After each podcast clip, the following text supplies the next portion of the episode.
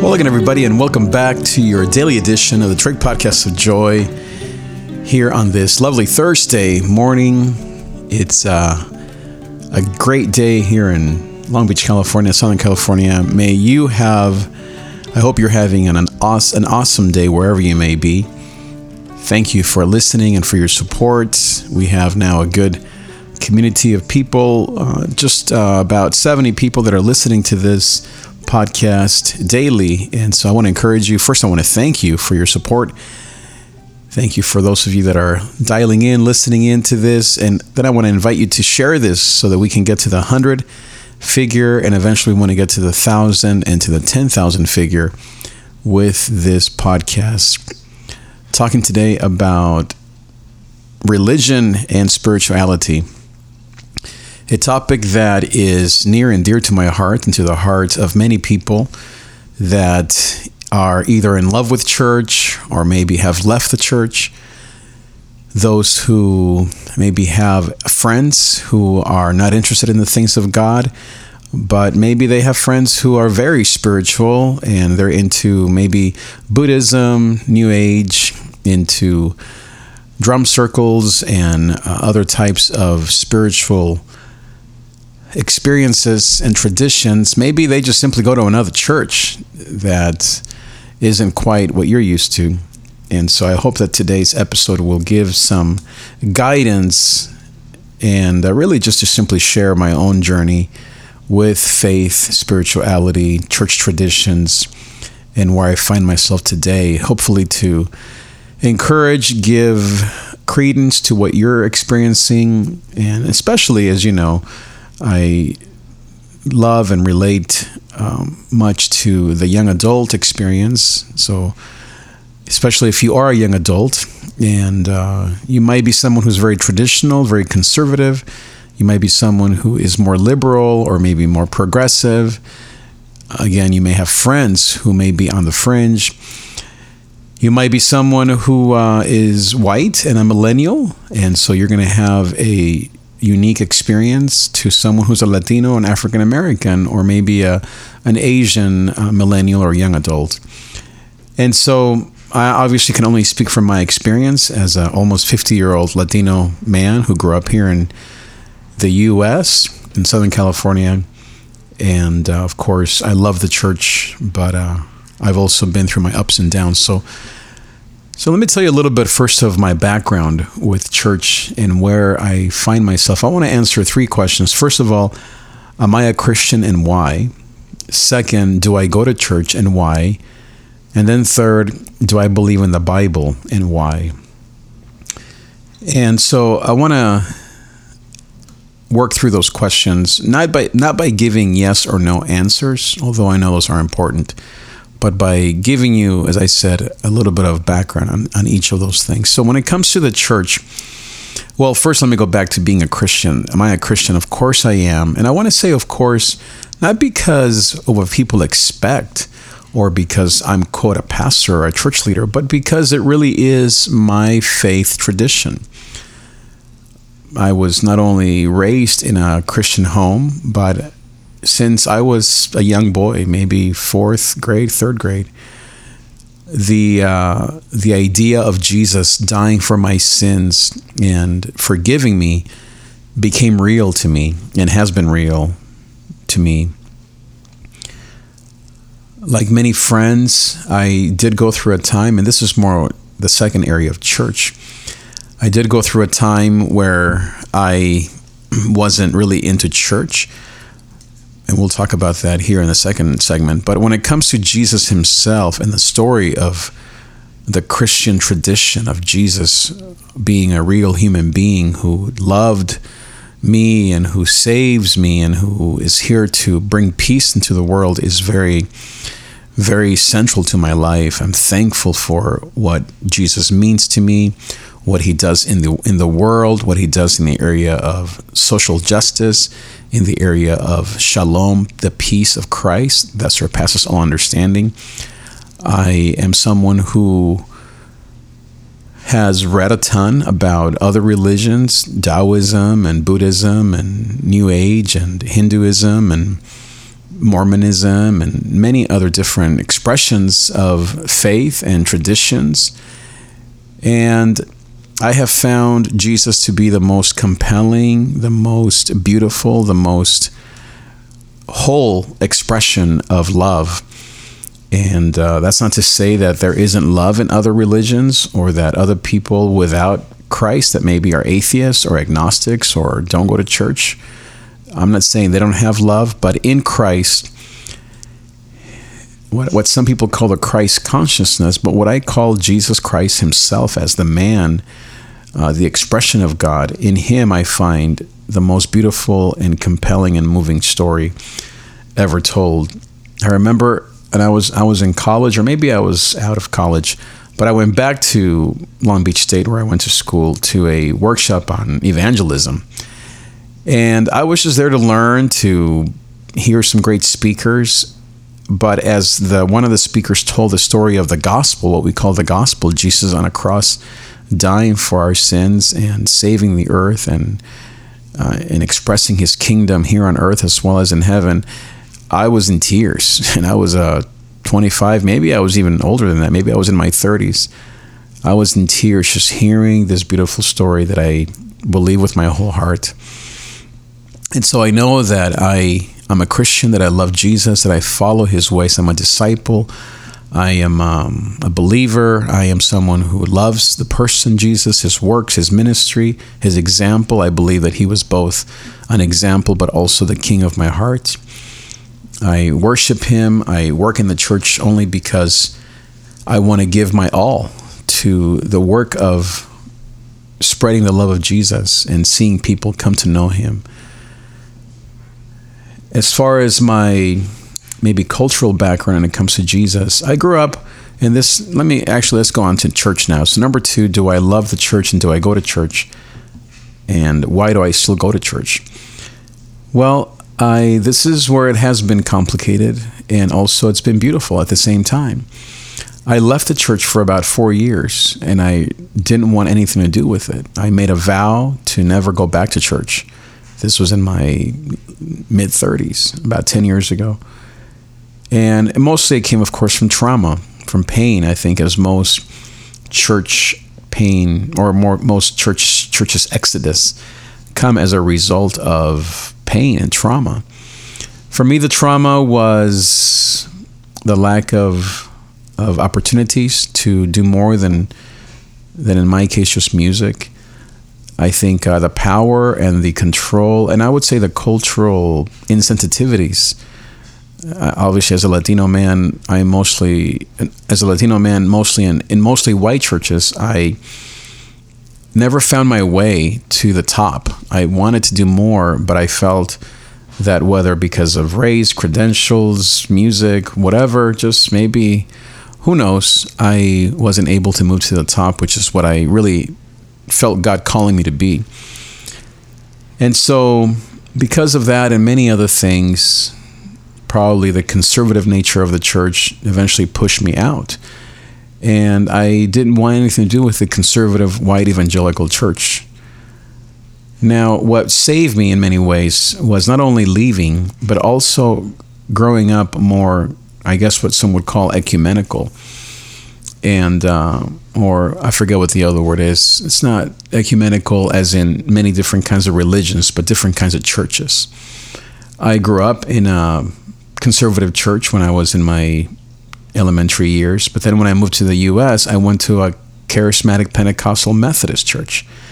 Then I went to a charismatic Pentecostal Disciples of Christ church. Then I was a part of a large contemporary Baptist church. Then I was a part of another large Kingdom Missional church. Then I was a part of another liberal Methodist Presbyterian church. Then I was a part of a house church movement. And then I was a part of a fundamental Chinese church. And then I was back to a more kind of contemporary church. And then now I'm at a conservative church once again, and that's trying to be more multi-ethnic and perhaps somewhat charismatic and free in terms of the spirit, but always, at least in my heart, with a heart for justice, for the poor, for the least of these, the orphans, the immigrant, and the widow. I've also been through the liberal left, I guess you could call it left-wing progressive church, in terms of same-sex marriage and affirming churches. I was a part of an affirming church for 3 years. And the reason I'm no longer, I would say, I no longer feel like I used to feel. I used to think that your religion and your traditional, your religious practices didn't affect your sexuality, but obviously it does. And at least in this particular expression, when I was in this church that was gay affirming, I saw more conflict than I had ever seen before. And do I attribute that to liberal theology or to sex-affirming pastors and leaders? Maybe not directly, but what I will say is that wherever there's a lack of God's word and a lack of a preaching of what I would consider the gospel, I think that sexuality, as well as anger and hate and gossip, goes rampant. Partly because that's just human nature to just hate your neighbor and to get into arguments. So I'm not in any way, shape, or form saying that to be a same-sex person or to be gay means anger. I'm not saying that. So please understand me. I deal with anger issues as much as anybody. But I do think that what I had what I longed for when I was at that church was to hear more talk about transformation and the change that Jesus can make in someone's life. I don't mean just sexually. I mean in every part of our character. And so that turned me off, I could say, I would say, to gay affirming theology. When it comes to the actual Bible and what it says with regards to sexuality, I read all arguments, pro and con, for and against the word homosexual and what Paul meant and what the Old Testament meant, and Jesus didn't talk about homosexuality. All of the arguments from conservative theologians, from liberal theologians about it. And to me, I would say, yes, I see it as something that the Bible teaches. And we'll talk about the Bible here last. But I think that even more than just saying, well, the Bible tells me so, I think that it's all about transformation. Are you being challenged by the Word of God and by the love of people, by your religious environment to change? And you might say, well, change from gay to straight. I don't mean that necessarily. I mean change from whatever is broken in you towards healing. And so, without making this an episode about homosexuality, when it comes to the church that I want to talk about, I do believe in the church. I do believe that the church is the most beautiful expression of God's presence in the world. I used to think that church was everywhere, that to go to the ocean, to be at home, to watch TV, to take a nap, it was all the church, that Christ was everything, that kind of, as they call it, the Christ consciousness, that the universe is really what we're talking about, that there is no Jesus, there's just a Christ consciousness of love and grace and forgiveness. And so therefore, you can meet God anywhere, at the beach, at the park. And I don't believe in that. I believe that all those are, yes, indeed ways that I have experienced God, and people do. But I do believe that the church, as a gathering of people, the word church means ecclesia, which means an assembly or gathering. I believe that there's wholeness when we gather. There are traditions that we uphold when we gather. There's boundaries when we gather. There's resistance when we gather. There's imperfection when we gather. There's hurt, there's pain, there's family, there's love, there's hate when we gather. And so, even though I didn't go to church for about 3 years, I came back to the church because of something that really touched my life, and that was a Bible study. When I was at this one church, I wouldn't go to church, but at some point, some people got wind that I was a pastor, a church leader, and so they asked me if I would start a Bible study, and so I did, and it was just beautiful. It grew to 2, 3, 4, 5 people. It was just a few of us, but I felt moved by God every time we would gather, and the people did as well, and I think God used that Bible study to bring me back to what I love most about Jesus and about the church, which is the gathering. And we didn't sing necessarily, but we read the Bible and we prayed, and I think we even took communion a couple of times, celebrating the Eucharist. And so all those things,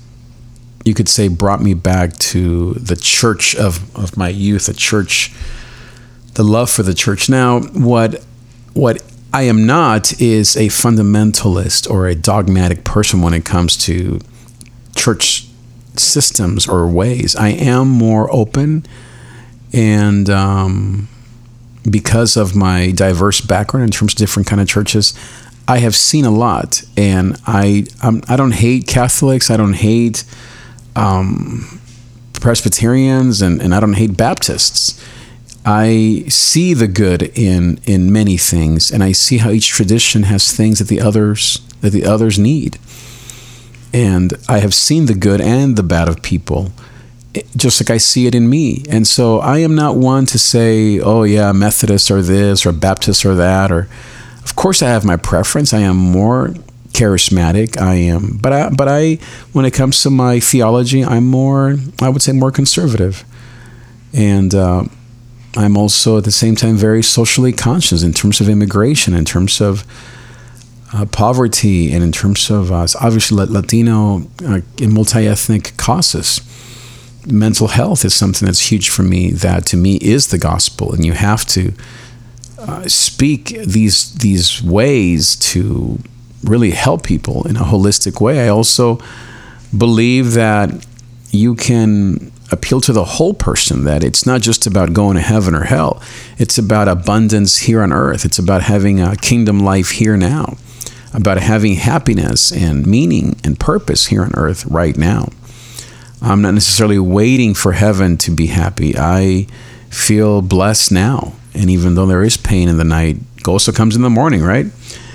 And so I love the church. I went through a season where it was hard for me to go to church. But as I said, God brought me back to his church, the gathering. And even if I wasn't a pastor, I would go to church every week and be involved and play music and help in whatever way I can in the kitchen, I guess, and just simply be a part of a community. And then when it comes to the Bible, I love the Bible. I've read all the arguments about it not being true, about Jesus not being a real person, about the fact that 3/4 of his words he maybe didn't even say. I do believe that there's a lot of additions to the Bible that you and I made, but that the actual disciples added post the actual events. There are things that I read from, not only that I read at first value, but from commentaries and from the general knowledge that makes sense to me, that when people will say, well, this probably was added after the fact, or this was maybe more of a tradition than the actual events. And I'm okay with that, because these are documents and sacred writings that were written thousands of years ago. And so they're going to have, I guess, what we could call imperfections. I do believe that the Word of God is God's Word. I do believe it. I do believe it. I do follow it. I preach it. I believe with my whole heart that it changes us. Are there parts that I don't get, or that make no sense, or that you have to kind of do some mental gymnastics with? Yeah, there are. I mean, there are parts I'm preaching through Acts right now, parts of Acts where Luke either wrote something after the fact, or he's confused, or historically you can't really place it. And you know what? I'm fine with that, because I know these were men inspired by God, yes, but also they're fallible men who could have made mistakes, or even if they weren't mistakes, they were simply just writing from recollection as well as from traditions or Q, which is what they call the Dead Sea Scrolls, etc., or even from other traditions. I've read so much about Adam and Eve, for example, and the creation account. That account is written about in many other faiths. And so it doesn't have to be original per se for it to be true or for me to believe it. I believe in Jesus Christ. I believe in Adam and Eve and Noah and the resurrection and the virgin birth because I believe in miracles. And so the Bible to me is true. When it comes to science, I must say I should know more about science. But when it comes to evolution or creationism or the 7 literal days, or is it literally a whale and literal resurrection and literal virgin birth, I believe in it because, as I said, I believe in miracles. Do I know? Am I dogmatic when it comes to 7 days versus 7 symbolic days? I'm not dogmatic about it. I don't think I need to be. Some people are. They get twisted and bent out of shape when I say, well, it might not be literal. I could see it as both, and I don't think it impacts my belief in Jesus or my message or his message of salvation to this world. I believe in the gospel. I believe that social justice is important, but I don't believe that social justice is the gospel or is a better gospel or should replace belief or faith. I believe that these are expressions. It's like James says, faith without works is dead. I believe that justification is by faith. That, as Abraham said, or God said of Abraham, that he believed God, and that was reckoned to him as righteousness. And so I believe God. I believe in God. I believe Jesus. I believe his words. I follow his ways. And that to me is the righteousness of God. The atonement, the cross, yes. Are there things that were more Roman or Greek? Of course. I mean, you're talking about a Jewish religion. Jesus was a Jew. He came from the Judaism and from the Jewish law. He was a rabbi. He was a prophet. He was a king. He was a Jewish man. And so you're going to have a ton of Jewish culture and traditions mixed up with Jesus or mixed in to Jesus. And then, of course, the council at Jerusalem, they made a vote to depart from the law except for 3 rules: circumcision, meat to animals, and you can't eat certain foods. Mostly, I think it was blood animals. But you have in all of these different decisions and traditions a real longing to know who Jesus is. And that's why I follow him, and I believe in the Bible, and I believe the Bible says it's true, and it changes us. And I believe in the church. I believe in Jesus. I believe in being a follower of Jesus and following the ways of Christ, imperfectly as I may do it. Now, when it comes to evangelism, let's say, and other faiths and our other people going to hell, I'm not going to go and yell and scream hell to anybody. What I am going to do is explain to you the offer of salvation of Jesus dying on a cross. Do I believe in hell? Yes, I do. Do I believe that people are going to be in pain? Yes, I do believe that. But I think that would be almost as saying that I believe that if you drive too fast, you might die, meaning there are consequences to our actions. And so I see it more as a rational thing than as a spiritual thing. But what I'm mostly interested in is talking about redemption and grace and forgiveness. To me, that is what matters the most. Now, let me say one last thing regarding culture and ethnic backgrounds in the church, especially among younger people. You may have heard that there is a big exodus happening in the church. But from all that I have read, that's mostly happening in white America. And I don't mean necessarily white people, as in the color of their skin. I'm talking about the kind of mindset that you could call white evangelical church. But it seems like in ethnic churches, among young people, there's actually a I wouldn't call it a resurgence, but I would say that there's a consistency when it comes to church attendance. Young people of color want to go to church because their parents go to church. You have maybe more of a consistent creed and tradition to the ethnic church than maybe in white America. Now, don't get me wrong, white America, when it comes to even Trump and some of these things, is still a very loud voice in the U.S., and some people are for that and some are against. But I would say that when it comes to church attendance and, let's say, white millennials, that is where the exodus is happening, because a lot of these younger people are seeing the holes and the gaps in what we would consider, quote, white evangelical Christianity. As we try in our church to become more of a multi-ethnic expression of the kingdom of God, a multi-ethnic church made up of younger African-American, Latinos, and Asian people, we are experiencing some of these growing pains. We have seen a loss of, quote, white evangelical Christians, but we are seeing an increase in young people of color. And I'm talking about kids, teens, and early 20s. I'm talking about young people. But I think that, for us at least, we have to continue to be strong when it comes to who we want to reach. And at the same time, to value tradition. I don't mean, again, white evangelical traditions that maybe are good or not. But I'm talking about different ages, young people, whoever they may be, whatever color or background or race.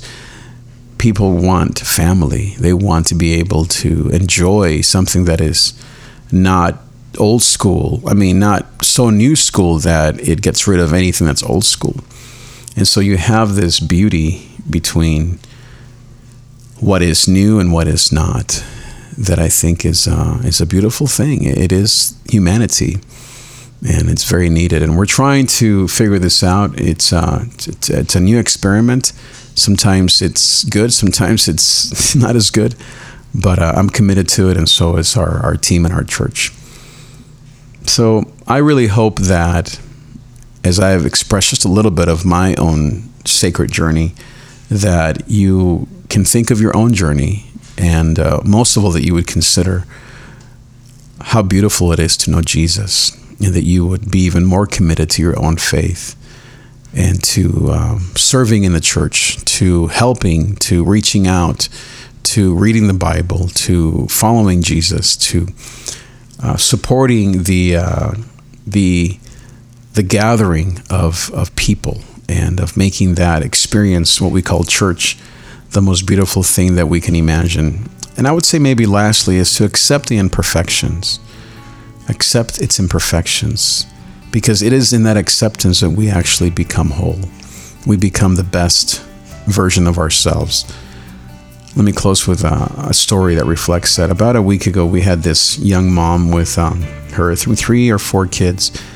And we were singing, and we were trying to pray and do, quote, spiritual things. And, they were just loud. They were just making a lot of noise. And we were in this echoey kind of space. And so it was really booming. And honestly, I was annoyed. And so after the fact, I talked to my leader and I said, hey, can you take care of that? And then the lady left early. And it was almost like God slapping me on the face and saying, what do you want here, dude? Do you want a quiet church, or do you want people to hear the word of God? Because if you want a quiet church where everybody behaves, then you're going to be left with no one. Like, that lady may not come back. And whether it was just my panic, or maybe it was God, or both, I felt bad that thankfully she didn't hear of my complaining. I hope not. But I thought, how horrible if she left because of my grumpiness. And it really spoke to me. I committed that day to not complain about noise or awkward people or any of those things. And in our little urban church, multi-ethnic church, we see a lot of awkwardness. I've seen her come back 2-3 times since then, which made me so happy. And the other night she was giving a testimony of how she hadn't really taken communion in a long time. And then because of what I was saying and the Holy Spirit speaking to her, she took communion for the first time just last week. And it was almost as if God was saying, see, this is what I wanted. Not your idea of church with everyone just behaving and being perfect, etc. It's almost as if God was saying, if you can just get out of the way, I can do amazing things. And maybe that's what I want to leave you with. If you can just get out of the way, God can do amazing things. If we can just get out of the way while being a part of His kingdom and doing our part, while being the person to love and to forgive and to extend a helping hand to a senior, to a young person, to a child, to a single mom. My prayer for you today is that you would love Jesus more than ever. You would love the church, that you would love His word, love His spirit. My prayer for you today is that we will come together and that together as one, we will build the church of Jesus Christ once again for the sake of His name, for the sake of His message, for the sake of love. Thank you for listening. Make sure that you share, comment, and like this content, and I will see you next time. Thank you for listening to The David Trig Show. Find the complete archive at davidtrig.com or subscribe for free through the podcast app on iTunes or Stitcher on Android. Each week, we bring you a message of joy, success, and personal power in spite of fear, anxiety, and depression. Because as we like to say, though there's pain in the night, gozo comes in the morning.